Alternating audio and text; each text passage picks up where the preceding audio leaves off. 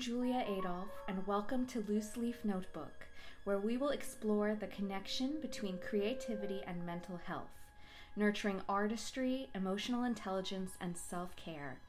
I'm a composer, and I will be sharing my own personal creative process and journey towards mental health, as well as inviting other artists and creative individuals to share their own inspiring stories with you.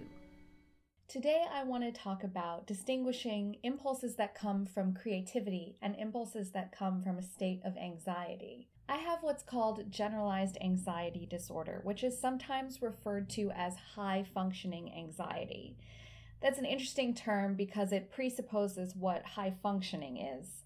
But the idea is that you are incredibly productive and that on the outside surface level, you can seem calm and collected, but on the inside, there could be a million different worries and thoughts going on simultaneously. My experience of a high anxiety state, um, even when on medication, can sometimes feel like this sort of alternate reality. It's a little bit surreal sometimes. You can feel dissociated from your body, like your mind is in one place and your body is in another. And sometimes this can make you suddenly have new thoughts, ideas, and observations. The idea from a physiological standpoint is that you're on high alert for danger, and so you're picking up every single noise. Maybe you're in the forest and you're looking for a potential predator. But in the here and now, in my studio, um, sometimes I just start linking different thoughts in my head. What is confusing about this state is that it is quite similar to what the creative process can feel like, right? So when you're in kind of this creative flow, sometimes you're making associations between different images you've seen or stories you've heard, and there's sort of this quick firing.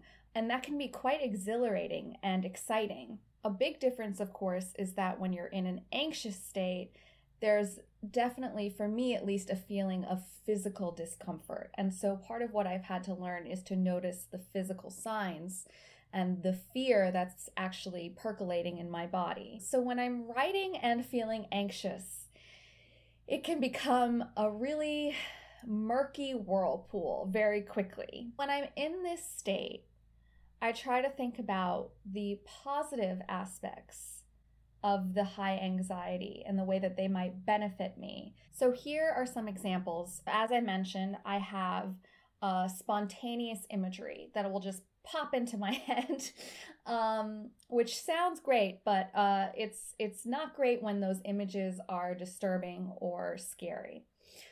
Um, I will also have a lot of adrenaline. Again, great for staying up all night and writing. I will experience a laser focus and kind of obsessive fixation. So I will work on a certain idea over and over again until it feels right to me. I think sometimes the adrenaline can fuel very vivid imagination. So that's one thing I've noticed too that I tend to maybe think outside the box a little bit more when I'm in kind of a revved up state. Needless to say, this state is exhausting.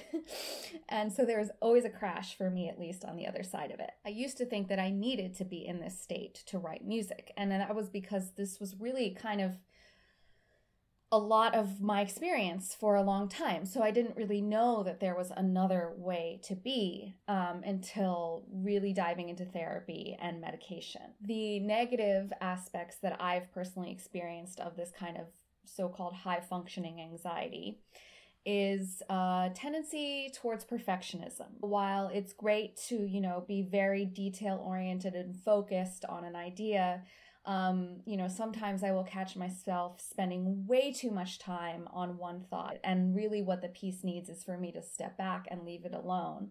Experiencing high anxiety also means there's sort of a constant feeling of pressure.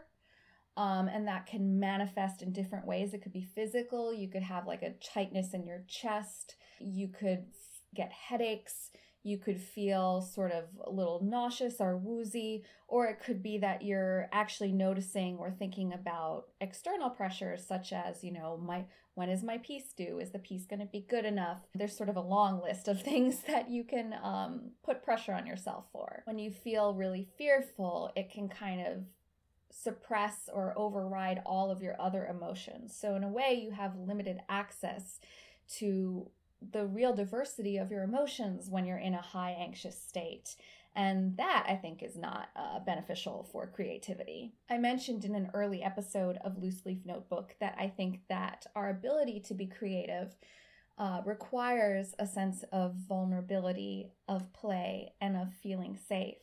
And I think none of these states are accessible when you're in high functioning anxiety mode. You can't relax, you can't daydream, you can't turn inward. And ultimately, what I realized over many years of thinking about this is that the real commonality between anxiety impulses and creative impulses is this idea of free association. When you're anxious, your brain is freely jumping from idea to idea to try to create a narrative to explain to you whether you are safe or not.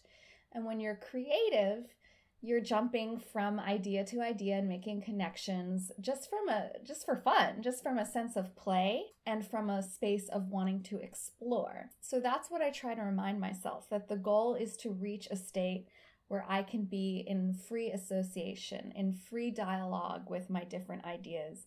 And this can come just as easily from a place of deep rest and quiet and play and thought. I think about how sometimes my most creative ideas occur to me while I'm falling asleep or as I'm waking up. Um, and there is something about that in between space of consciousness that can really be a fruitful place for creative ideas. I'd love to hear if anyone wants to share their own experience writing um, in different states of mind. Um, or if you have any questions, please feel free to leave a comment. And thank you for listening. Thank you for listening to Loose Leaf Notebook. I'm Julia Adolphe, and the music you are hearing is my orchestral work, Dark Sand Sifting Light performed by the New York Philharmonic with Alan Gilbert conducting. If you'd like to hear some more of my music, you can visit my website at juliaadolphe.com or my YouTube channel, which also has video versions of all of these podcasts. Thanks again.